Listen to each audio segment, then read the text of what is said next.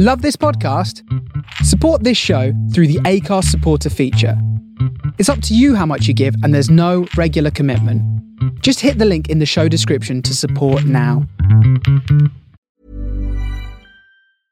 Ready to pop the question? The jewelers at BlueNile.com have got sparkle down to a science with beautiful lab grown diamonds worthy of your most brilliant moments. Their lab grown diamonds are independently graded and guaranteed identical to natural diamonds, and they're ready to ship to your door. Go to BlueNile.com and use promo code LISTEN to get $50 off your purchase of $500 or more. That's code LISTEN at BlueNile.com for $50 off. BlueNile.com code LISTEN. Ryan Reynolds here from Mint Mobile. With the price of just about everything going up during inflation, we thought we'd bring our prices down. So to help us, we brought in a reverse auctioneer, which is apparently a thing. Mint Mobile unlimited premium wireless. Ready to get 30, 30, bit to get 30, bit to get 20, 20, 20, bit to get 20, 20, bit to get 15, 15, 15, 15 just 15 bucks a month. So, Give it a try at mintmobile.com slash switch. $45 upfront for three months plus taxes and fees. Promo rate for new customers for limited time. Unlimited more than 40 gigabytes per month. Slows. Full terms at mintmobile.com.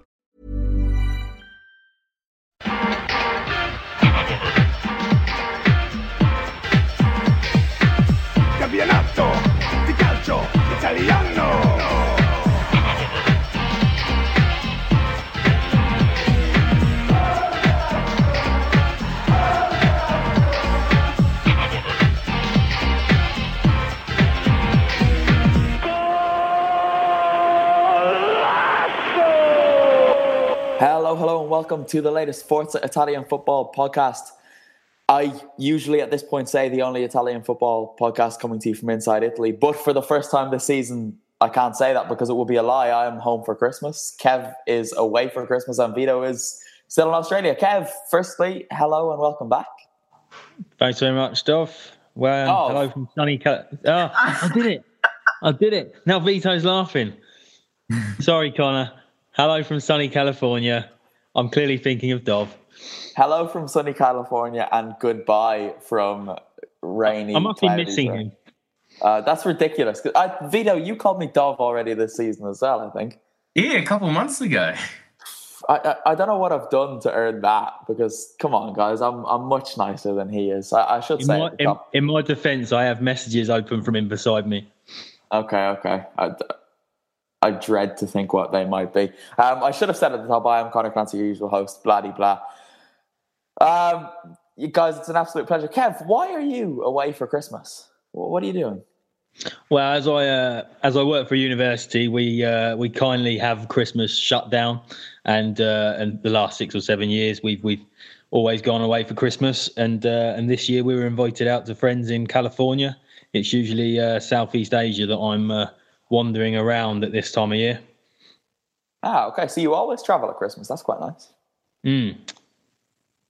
Oh, I'm quite envious of you. Well, like I guess I did travel this year, but it's more my traveling is taking a break to be home for Christmas. So it's quite a weird one. But maybe next year I'll stay in Italy. Maybe. Right. Um, and Vito, how was your Christmas?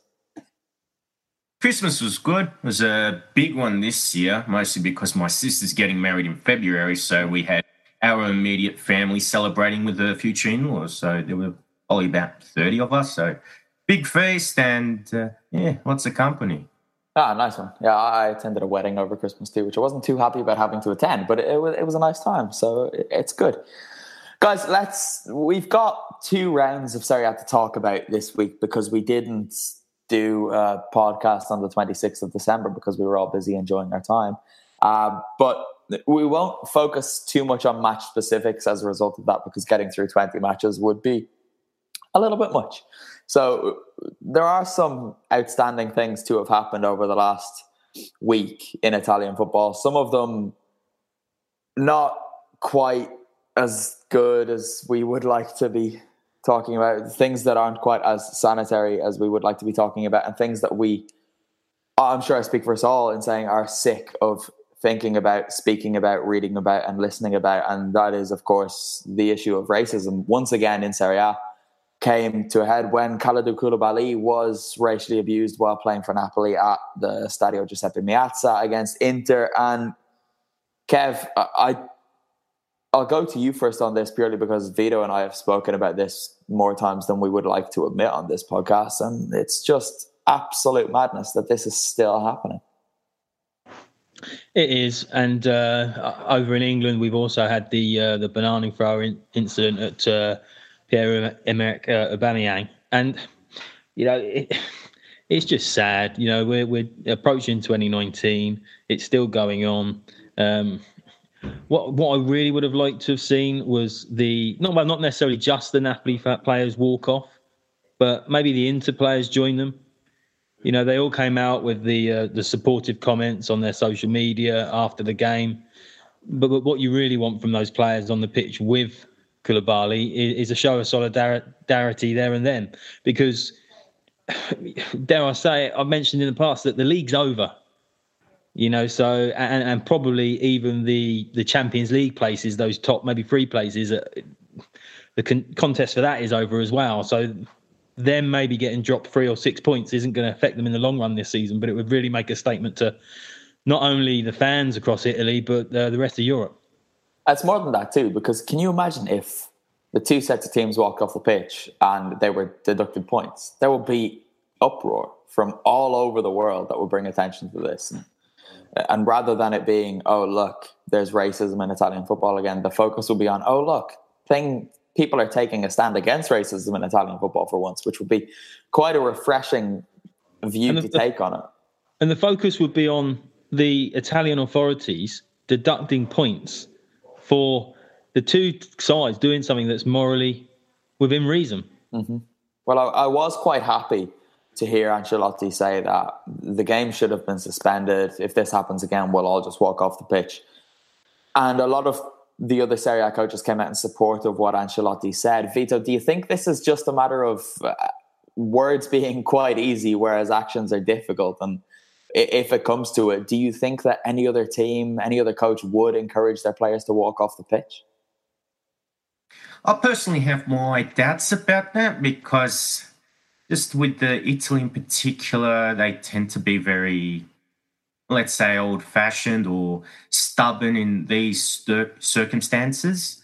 If uh, does happen again, well, hopefully Ancelotti does keep his word because, as the saying goes, actions speak louder than words. So I think whether it's Ancelotti or if it happens to another team with black players, if the coach decides that they'll take a stand and walk off the field, then hopefully they do it and good on them if they do, because there has to be some catalyst for change, especially in Italy. It's easy to sort of uh, pick on certain nations or question these people taking a stand. Why is it a put up and shut up situation? But yeah, it's only until someone does something about it, then uh, everyone else will take notice, whether it's throughout the rest of Italy or the rest of the world. Kev, during yeah, so during the match, during the match though, they they announced that they were going to postpone the game if they didn't stop. And whoever decided to make that announcement, again, I'm assuming the authorities, not either one of the sides, and they didn't follow through with it. You know, if you're gonna if you're gonna do that, you've got to you've got to follow through with it, really, because otherwise they know they, they're getting away from it, and they will they will continually make this argument about it being the minority, not the majority. But it but it is the majority in the sense that if the person next to you is making that that that noise, that comment, you know, that derogatory, whatever it may be, you sitting there and allowing them to do it makes it the majority. Mm. And that's the only way it will be resolved is if they actually follow through with their threats. You do kind of get the impression that every club was probably issued with this piece of paper at the start of the season that said, in the event of racial abuse, say that the match will be postponed. Don't worry, we will never actually postpone the match because that would be mental. Uh, it, it's absolutely maddening, though. But are we I don't know. We, have we've seen in the past, wasn't it? Kevin Prince Boateng got was getting abused in a in a friendly game for Milan, and he reacted by kicking the ball at the stands. Which, to be honest, in that situation, I completely endorse. Do it, and then he he walked off the pitch or threatened to walk off the pitch. And is it possible for a player to do that, Vito, in a Serie A match, or do they just feel almost contractually obliged to not do it? I think it's a case of them being. Uh contractually obliged not to do it.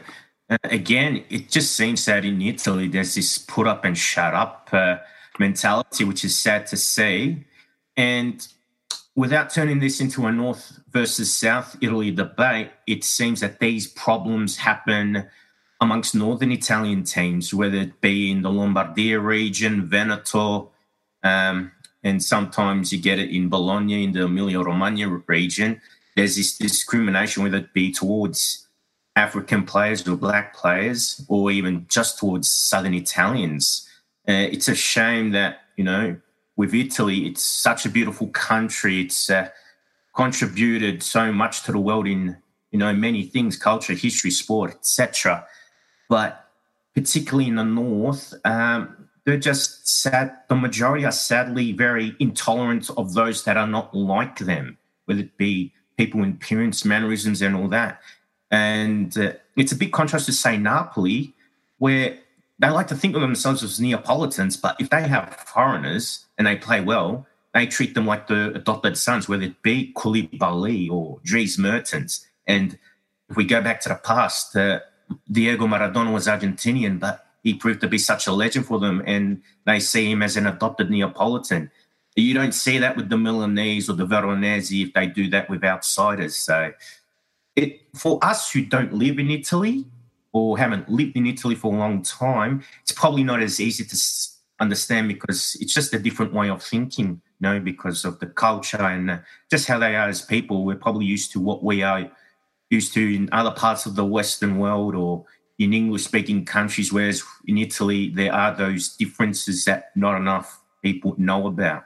It is probably accentuated by the fact that he does play for Napoli because uh, wherever Napoli go, there are the, the songs, the anti Napolitani songs. And you were right to say that the people down there do treat players as Napolitani. Uh, Dries Mertens is known as Ciro because they've adopted him and they all showed up with the the signs saying we're all Kalidou or we're all Koulibaly after the the game against Inter when they played Bologna. But it, Kev, he is right because it does seem to be quite a north south thing. And now that I live in Parma, I'm exposed to Italian culture a, a, whole lot more than I ever was just visiting four or five times a year. And are we are we being unrealistic to say that this is a problem that is just within Italian football because quite clearly football just reflects what happens in society and this is a societal problem that is it out of the control of those who are in charge of organizing football matches to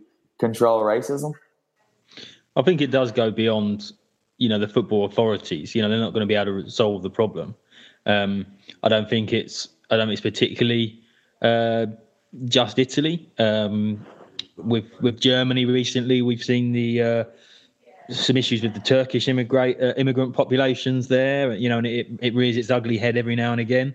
Um, but but you've got to make a start.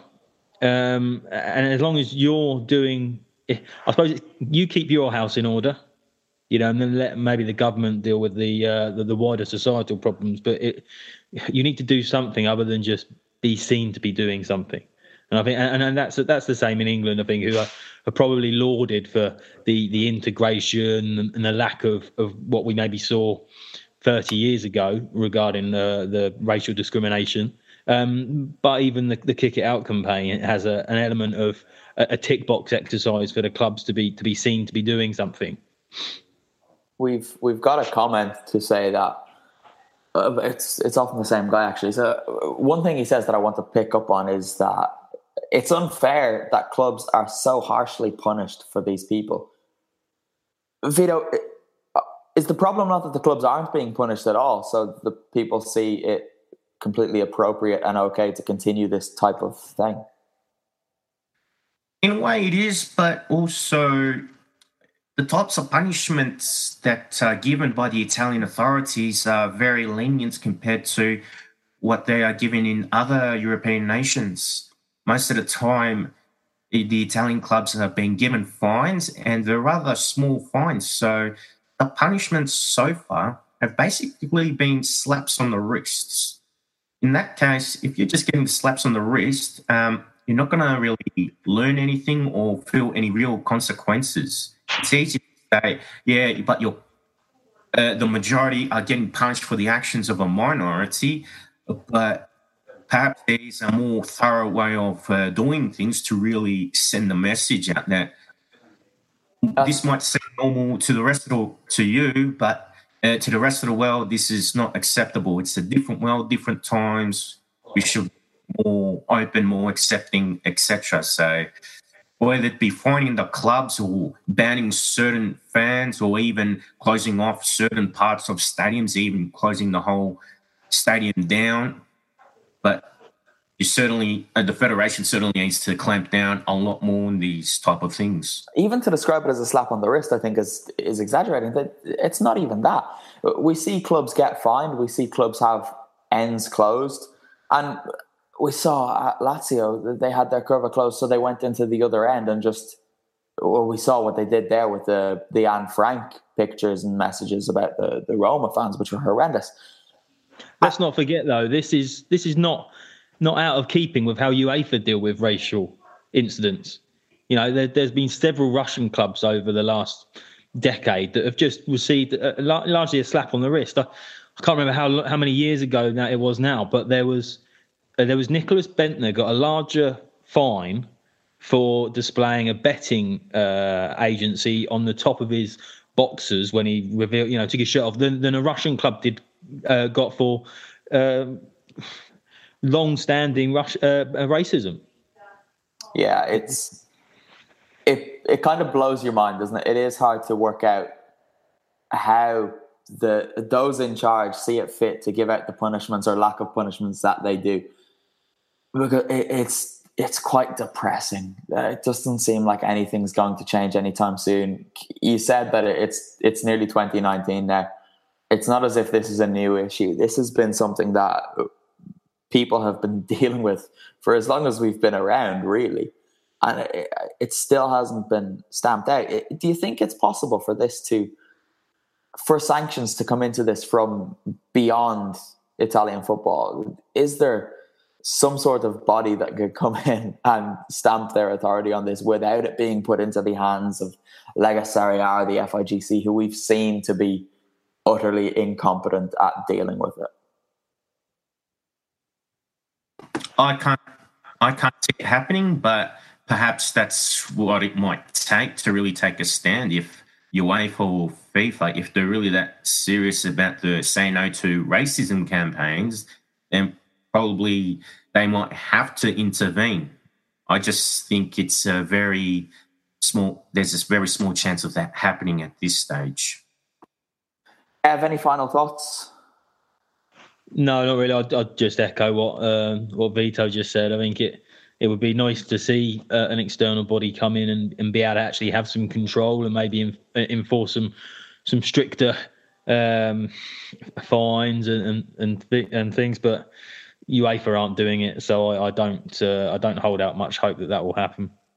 Um, a, a lovely optimistic and upbeat, upbeat way to kick off this week's happy podcast. Yeah, happy New Year, guys. Um, right, let, us move on from this, shall we? Because no doubt we will be having the same discussion in two more months when there is someone else suffering racial abuse. Because we did also see it at Lazio, where Torino player was it Meite got sent off, and there were monkey chances he walked off the pitch, which is twice in a week. Excellent, excellent stuff. Um, right, let's start with let's start with some more controversy, shall we? Juve over the, the Christmas period, guys, they drew 2 2 away to Atalanta. And then they went and beat Sampdoria 2 1 at the Allianz Stadium. And Vito, it wasn't completely transparent their, their reasons for winning here, were they? Yeah, well, it, it's not easy to be impartial in these situations or to be placid and to just accept things for what they are. Uh, it's easy to accuse others of being in this victim mentality and things like that. But when it's your team in this situation, you can really feel that there's a lack of justice in this situation. I fully accept that Samp aren't one of the big teams in Italy. And I accept that we are nowhere near the standard that we were back in the late 80s and early 90s, uh, where we were competing for trophies and winning trophies. We're a long way from that. The glory days are long gone. But when it comes to decision making and uh, giving everyone a fair go, these kind of things are rare in Italy. And unfortunately, on the weekend, Sampdoria were the unfortunate victims. Uh, we can talk about how some who were probably given the benefit of the doubt with the penalty decision, which Quagliarella converted after Emre Can was adjudged to have handballed the ball in the penalty area. But the penalty that Ronaldo converted after Alex Ferrari had supposedly handballed, I think that was just absolute garbage. Uh, you can see why there's this anti-Juve agenda. I can acknowledge that the big teams around the world get the benefit of the doubt, but that was too much of a benefit. Uh, I really can't see how anyone could have interpreted that as a handball. And uh, if I was Marco Giampaolo, I would not crucify Alex Ferrari at all. Um, in that situation, Alex Ferrari should feel very unlucky and unfortunate. And uh, it's a shame that these controversies happen. And worst of all, it's unfortunate that they keep happening when it involves Juve because with the history they have, it just gets multiplied even more and scrutinized even more. It's crazy, isn't it? Because that that penalty that Juventus were given, it's just so obviously not a penalty. I don't even think that's it's possible to interpret that as a penalty. His hands are by his side and the ball comes at him and it happens to hit his arm. But to give that as a penalty is crazy. He couldn't do any more to avoid that hitting his arm other than remove his arm in the time that the ball was coming towards him because it, it was ridiculous. The Emre Can one was probably more 50-50. I personally thought that was a penalty because Can's arm was up and it was a bit silly. But even the goal, Vito, the last minute goal that Saponara scored, there was a bit of controversy about whether or not that should have been called as offside because Saponara was in an offside position, but there was a little bit of confusion as to who the ball actually came off to find Saponara. Look, from the camera angles I've seen, um, the ball did come off Alex Sandro, but from what I've read in other posts and also links to the FIFA interpretation of the law, uh, that goal was unfortunately correctly disallowed because Saponara was coming back from an offside position, although the ball was deflected off Alex Sandro. That being said, it's still gut wrenching to see uh, see that goal disallowed because it was a fantastic goal by Saponara. The technique, the power on the front, it was absolutely sublime.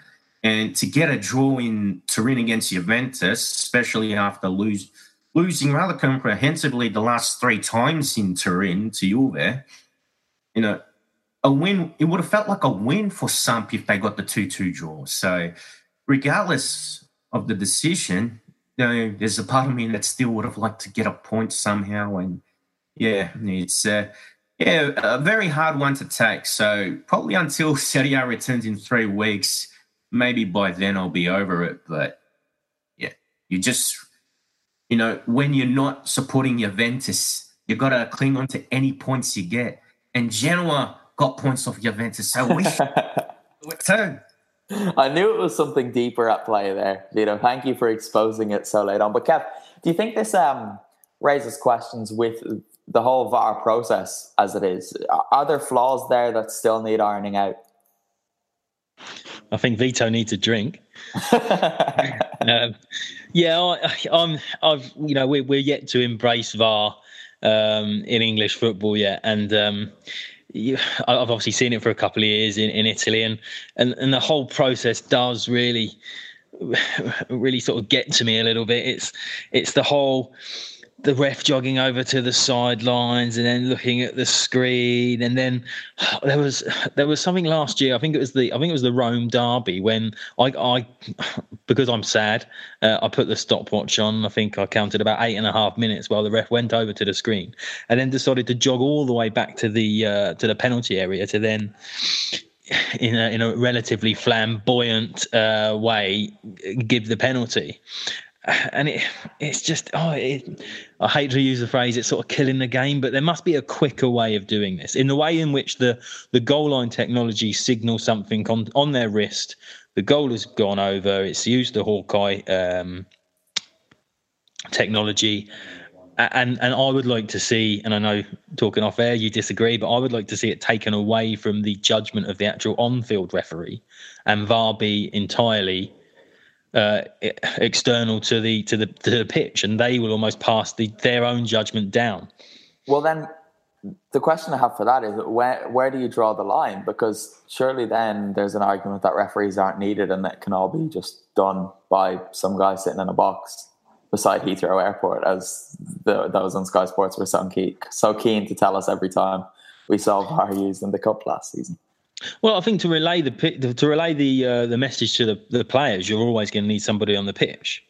And, and, and, how often are we talking? And to be honest, in Italy, if you look at the World Cup uh, experience, which which passed off rel- relatively positively, I think, to everybody, we still seem to be using it far more in Italian football than they did in the World Cup. It seems to be three or four instances every game. Maybe I'm over exaggerating, but it feels like it. It feels almost in, or it may be in, in every single game uh, of a weekend, there is a VAR, there is the use of VAR, almost that they turn to it too often because they're second guessing their, their first interpretation of, of what happened. We did see that at the start of last season when it first came in. Um, I wish I knew that we were going to talk about this beforehand because there were very interesting statistics that Lega produced both midway through last season and at the end that showed that the use of it after about mid October dramatically decreased. So at first, referees were consulting everything, going there for everything, and then it, they went the opposite way and were too stubborn and standing by their own decisions and never using it. And then it kind of plateaued out in the middle somewhere. But then they changed the rules again this season, so I think the referees are starting to find their feet with it again.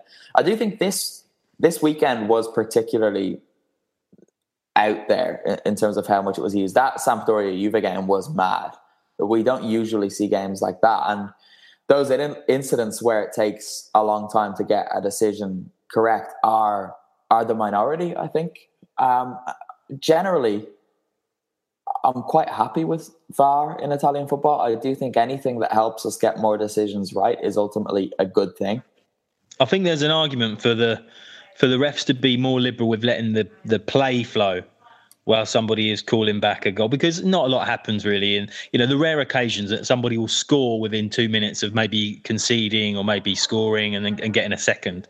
I think with the time that somebody's celebrating, you know, that you can pull the play back and not too many people would would complain about that as opposed to the actual wait of maybe six or seven minutes while the referee is conjecturing what's going on. Okay, that, that does then. Mm, that does I have been sent some statistics from. Oh, I love a stat from, from the boss, who, who's always watching. Um, like I said, I published a report after one year of VAR. The mistakes went from 5.78% to 0.89%. VAR intervened once every 3.39 games. There was one red card for one red card for complaints versus 11 for the same reason last year. And actual playing time increased by 43 seconds. How would you like to look five years younger? In a clinical study, people that had volume added with Juvederm Voluma XC in the cheeks perceived themselves as looking five years younger at six months after treatment. Look younger, feel like you. Add volume for lift and contour in the cheeks with Juvederm Voluma XC. Reverse signs of aging by adding volume to smooth laugh lines with Juvederm Vollure XC. For important safety information and to find a licensed specialist, visit juvederm.com. That's J U V E D E R M.com. Not for people with severe allergic reactions, allergies to lidocaine, or the proteins used in Juvederm. Common side effects include injection site redness, swelling, pain, tenderness, firmness, lumps, bumps, bruising, discoloration, or itching. There's a risk of unintentional injection into a blood vessel, which can cause vision abnormalities, blindness, stroke, temporary scabs, or scarring. Talk to a licensed specialist to find out if it's right for you. Hey there, it's Michelle Norris. I'm host of a podcast called Your Mama's Kitchen. When I travel, I'm usually looking for a way to find a taste of home when I'm not at home. And one of the things I love to do when I am at home is entertain. And Airbnb allows me to do that. When I was in California recently, I rented a house that had a great kitchen. And when we were sitting around the table, we we're all thinking, we're in someone else's house. Someone could be in all of our homes as well. If you have a home, but you're not always at home, you have an Airbnb. your home might be worth more than you think. Find out how much at airbnb.com/slash host. Burrow's furniture is built for the way you live. From ensuring easy assembly and disassembly to honoring highly requested new colors for their award-winning seating, they always have their customers in mind. Their modular seating is made out of durable materials to last and grow with you. And with Burrow, you always get fast, free shipping. Get up to 60% off during Burrow's Memorial Day sale at burrow.com slash ACAST. That's burrow.com slash ACAST. burrow.com slash ACAST.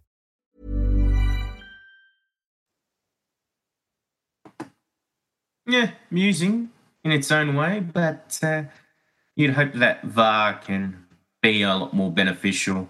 For me personally, I think at the World Cup they did it well, and I reckon they do it well in the German Bundesliga. But uh, I think in Serie A, it's just far too inconsistent because there aren't straight line rules. Uh, sometimes it's down to these interpretations. And every referee has their own interpretations. So I think that's where the added controversy comes from. But is that not a problem with the laws of the game? Because the laws of the game are, of course, open to interpretation. So it's kind of a never-ending spiral. The referee can True. watch an incident back, and if there are three referees there, you might get three different decisions, three different opinions on what has happened. But like, there are obviously these rules in place for VAR, but it, it just seems like at times the referees go from what they were taught last season to what they were taught this season, and then they end up getting caught up in a circle and not knowing what to do. Um, there's nothing interesting happening in the questions, guys. You need to up your game. Let's move on. Something I want to talk about with Juventus, actually, Kev, is um, Sami Khedira because he hasn't been very good. He really hasn't. Emre Can as well. When he's played this season, he hasn't quite been at the level Juve would have wanted him to be at.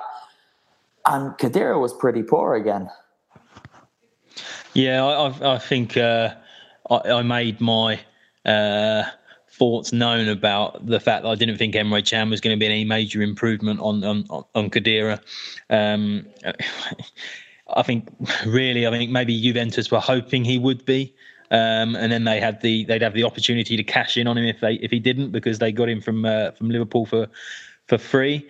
Um, the argument is do they need someone in that role for the majority of the season? Um, and, and, would they be willing to splash the cash on maybe a significant defensive midfielder just to win the Champions League? Um, I think it might rest on how far they go this year with the uh, the financial outlay that they made to uh, hope that Ronaldo takes them that uh, that final couple of hurdles to the title.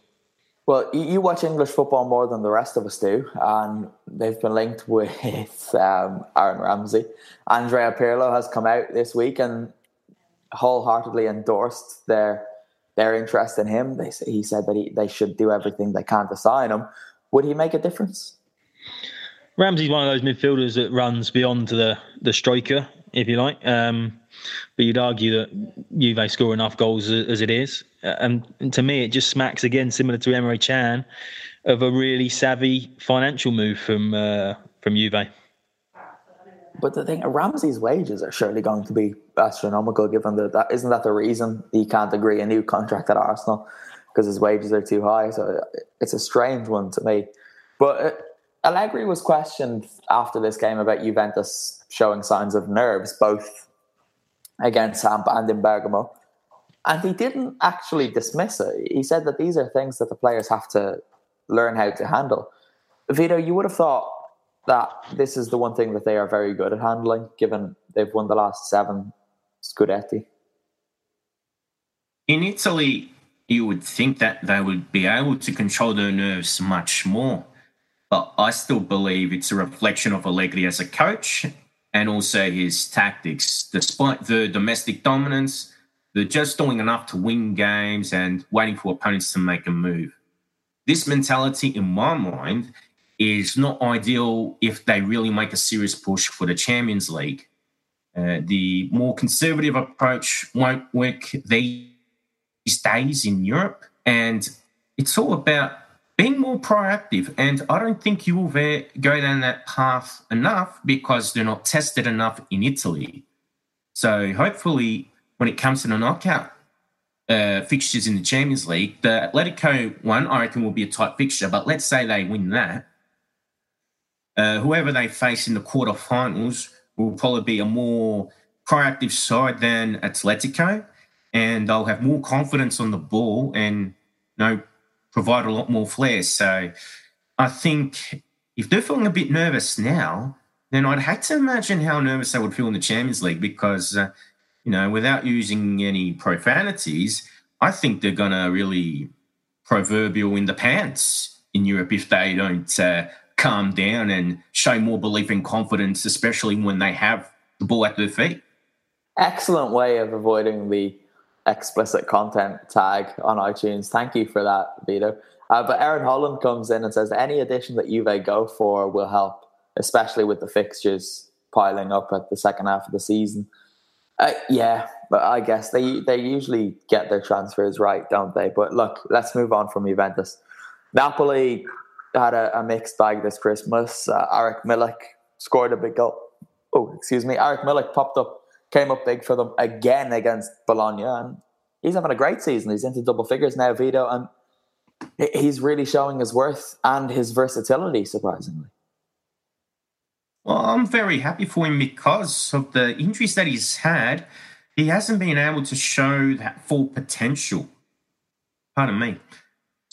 This season, he hasn't had those fitness issues, and Ancelotti, as we've mentioned several times in previous podcasts, has been able to rotate the squad. I really think Milik is probably benefiting from uh, Ancelotti's coaching because he doesn't overuse him or underutilize him. So it's great to see him get those goals. And even though he might not be overly beneficial in Serie A, I think I see benefits in the cup tournaments if they take them seriously enough. Instead of just having Insigne or Mertens, they've got Milik, and when he's chipping in with the goals, and he doesn't have to score the fancy ones like Mertens or Insigne. He can just score the simple ones. He's doing that job, and if he continues, I think uh, Napoli they're going to be a real threat in the second half of the season. Yeah, he can score the fancy goals too. We saw his free kick the other week, but although Kev wasn't impressed, and his winner against Atalanta was superb. The take, the technique involved, and then the finish there was was absolutely fantastic. We we did spend a lot of time early on talking about two unfortunate issues, so let's keep going through this. Um, Lazio, guys, Kev, Sergei Milinkovic Savic is showing up. Finally. Is it because the transfer window is about to open? It could be. I hadn't thought of that actually. Uh, I wasn't sure if it was a little bit of a hangover from the World Cup. Um, for someone so young, a lot of Serbian hopes sort of rested uh, on his shoulders. Um, I saw him getting a lot of uh, of disappointed uh, comments on the on, on social media about how he didn't really turn up for, for them in the World Cup and and then maybe he was itching for a move then over the summer. He's clearly a, a talented uh, talented young man. That striker visit at the weekend was uh, was phenomenal. Um, had it not been for maybe uh, Quagliarella or uh, Zaniolo, um, he might have even won goal of the month. Um, but on a, on a wider point, uh, I think if Lazio want to secure that uh, that fourth Champions League spot, I think he really needs to to start turning up more now at the turn of the year, and hopefully it's not just because the transfer window's opening. Yeah, I'm looking at our nominations for Goal of the Month in our private chat, and he didn't even get a nomination. Kev, you didn't even put him forward to it, so. Well, because I couldn't put him ahead of uh, Zaniolo, so. Uh... Okay, fair enough. You did only nominate one, which is four. The rest of us are ch- chiming in with a, a couple. Mm-hmm. Yeah, come on, Kev, you're better than that. Uh, but Vito, do you think that it is just because the window is opening that Milinkovic Savic is up to his form? Because uh, we've seen Mourinho get the sack from United, who quite famously pursued Milinkovic Savic in the summer. Is he seeing Pogba's form now and thinking, I want a bit of that? Perhaps he is. Pogba has been fantastic since Solskjaer took over at Manchester United. So maybe it's a case of uh, Milinkovic Savic really wanting to replicate that or show that he can be just as good, if not better. I do believe that also with the recent formation changes, I think that's really benefited Milinkovic Savic. Uh, going to the 3 4 2 1 formation uh, has helped because you've got Luis Alberto and Joaquin Correa playing behind Ciro Immobile, so there's extra creativity. And I reckon that helps Lazio more when they're going forward. So with Milinkovic Savic, he can make the late runs and also get into those scoring positions because there isn't just one reference point or one chief creator up forward. So I think uh, tactically there have been some changes which are to the Serbians' benefit. Across the city now to the, the moment that Aaron Holland has been waiting for all season. Roma, correct me if I'm wrong, have won two games in a row. Wow. They've actually won two games in a row, guys. And which takes me on to one of the comments, which has just come in from jo- Jose Lazarte, which is Roma, Atalanta, and Sampdoria will fight for the fourth spot. Lazio and Milan won't make it. And Kev, this goes back to a conversation we had before we came on air, which is that it's crazy that we've criticized Milan so much and Lazio have had their criticism from us too, but they are still in fourth and fifth place. But Jose says it'll be Roma, Atalanta, and Sam fighting it out for fourth come the end of the season. I hope so. I really do because I mean I looked at it and I, just, I sort of I think I, I, maybe sort of flicked over to the to the league standings after the uh, the round of 18 games, and I just saw that Milan and, and Lazio were still there fighting away for, for that fourth spot, but still 20 plus points away from Juve. And the way that uh, Atalanta have certainly in recent weeks and Sampdoria have been performing, I, for some reason I, would maybe taken my eye off of the league table and expected them to uh, have been the ones above Milan and Lazio. They they get a lot of criticism. The uh, the duo do, but um, the others the others maybe just haven't taken their chance but you'd like to think they will do because there's not a lot else to get excited about the top end of the Serie A table. It's weird because we see all those teams but they're still all so capable of losing. Like Atalanta went and beat Inter 4-1 a couple of weeks back and then lost away to Empoli having been 2-0 up. And then well after after Sassuolo uh, and Atalanta's goal fest uh, yesterday, I kind of thought, well, they're the two, they're the two really entertaining. Well, sorry, Vito, Sampdoria as well, but they're the two really entertaining sides uh, in the league. But then you look at the goals for and against Sassuolo, and although they're one of the top three or four goal scorers in the league, that they've conceded almost as many as they've they, have they have scored, and that's maybe why they're fall, they're not making that push. Yeah, well, even Atalanta, they're they are Serie A's entertainers this year. They've scored more goals than anyone else, which when you bear in mind that there was a six game spell in which they didn't score out in five of those matches, that that's astonishing. They're averaging nearly three goals a game. It's amazing.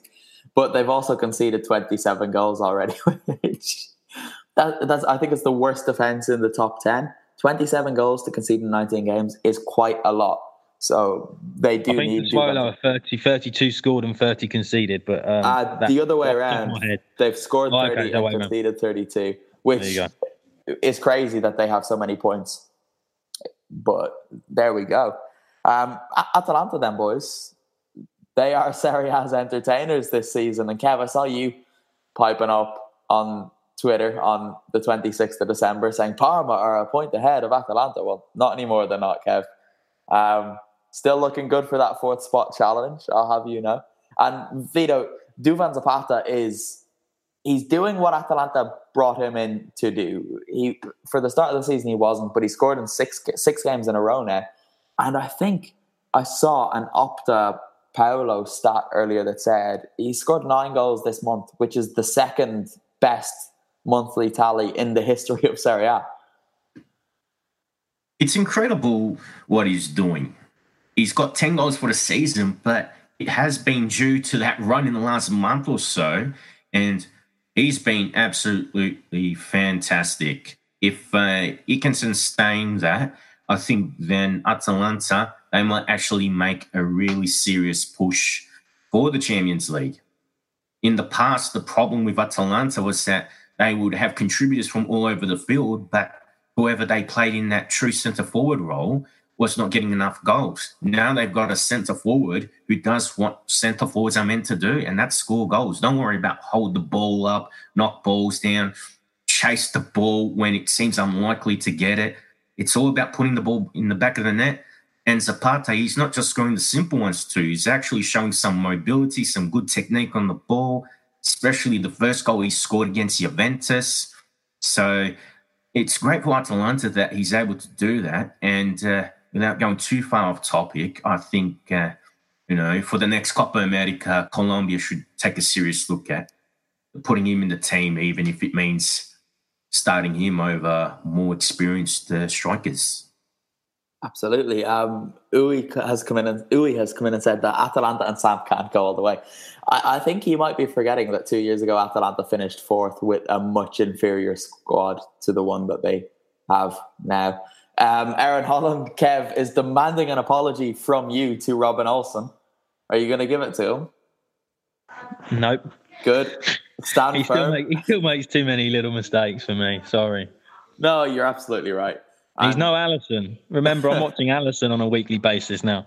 Don't bring that up. Aaron will cry.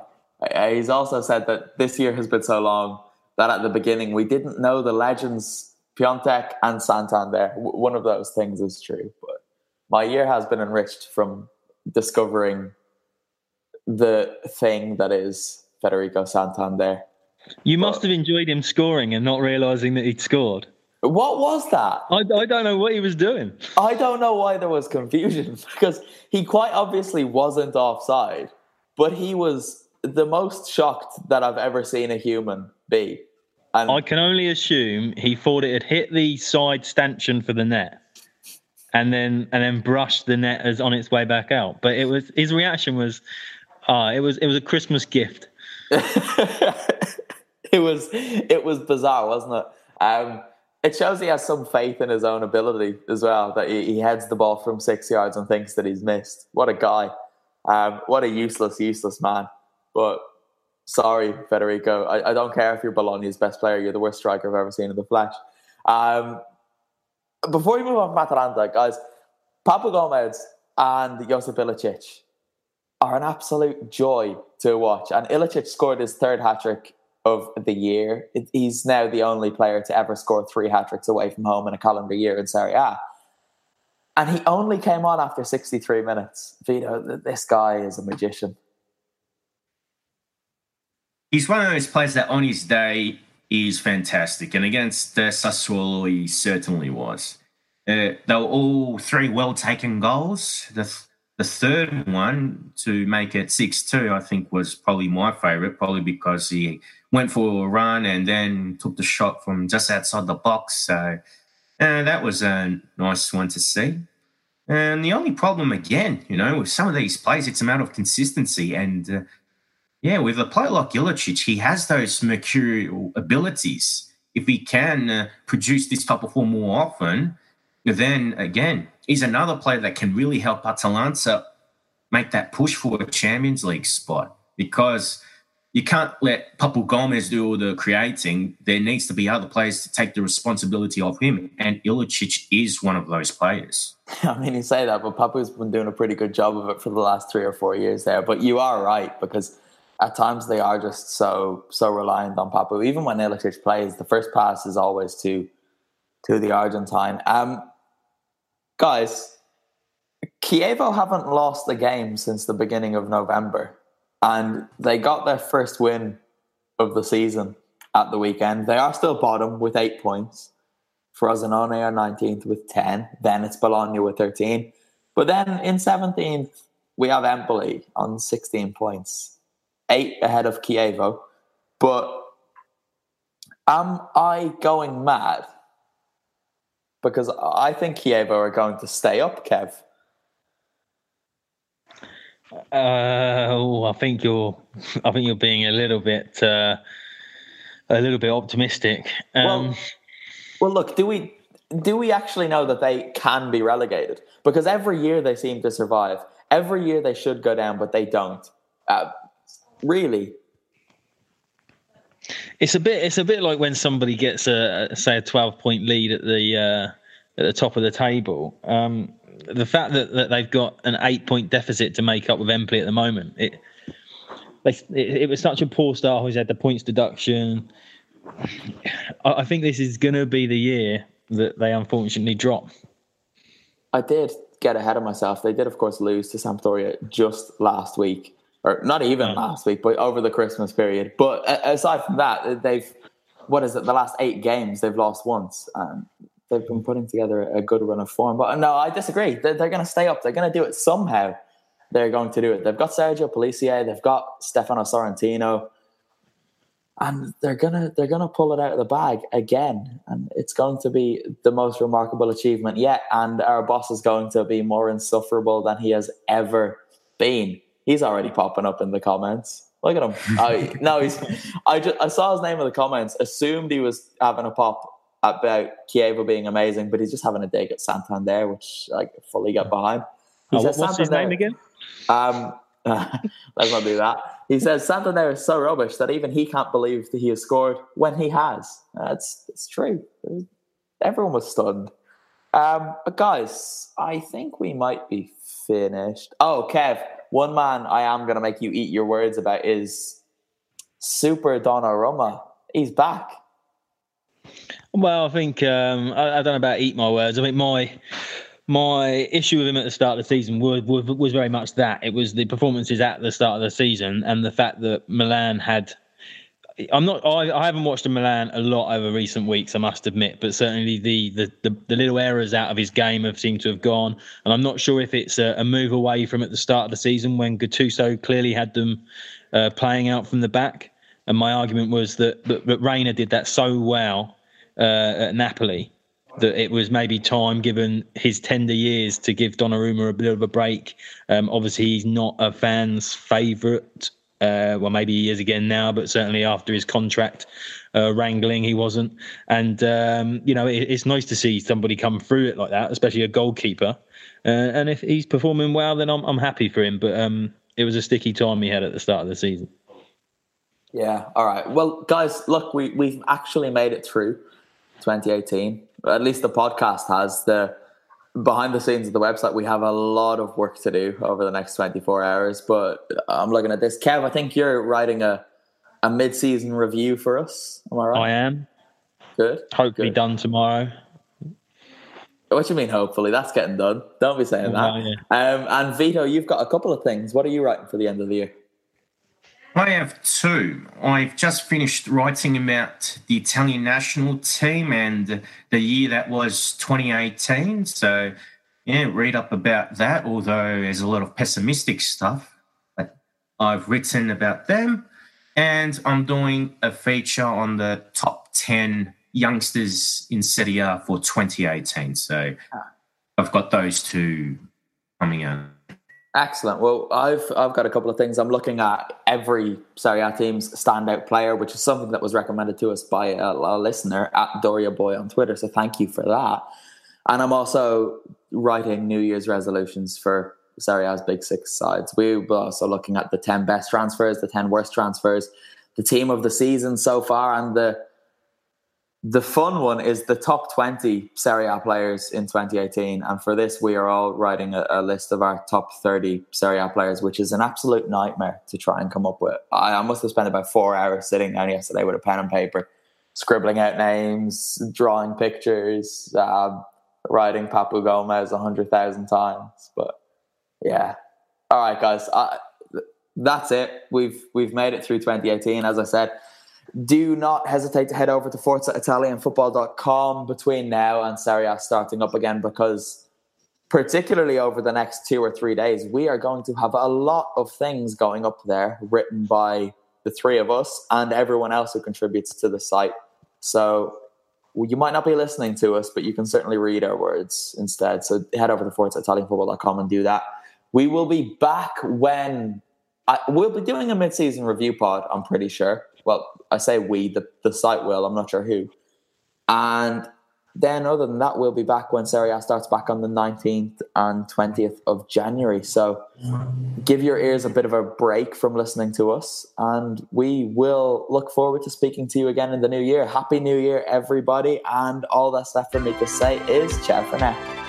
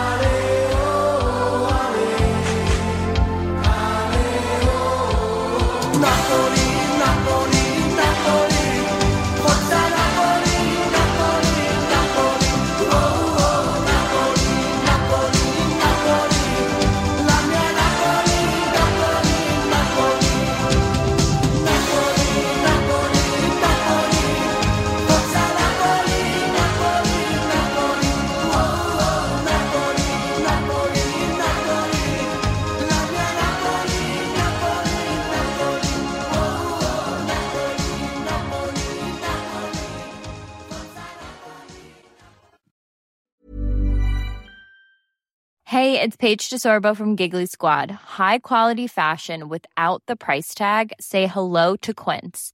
I'm snagging high-end essentials like cozy cashmere sweaters, sleek leather jackets, fine jewelry, and so much more. With Quince being 50 to 80% less than similar brands.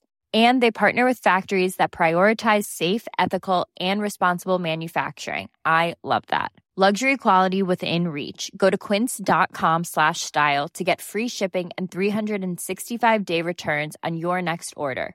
Quince.com slash style.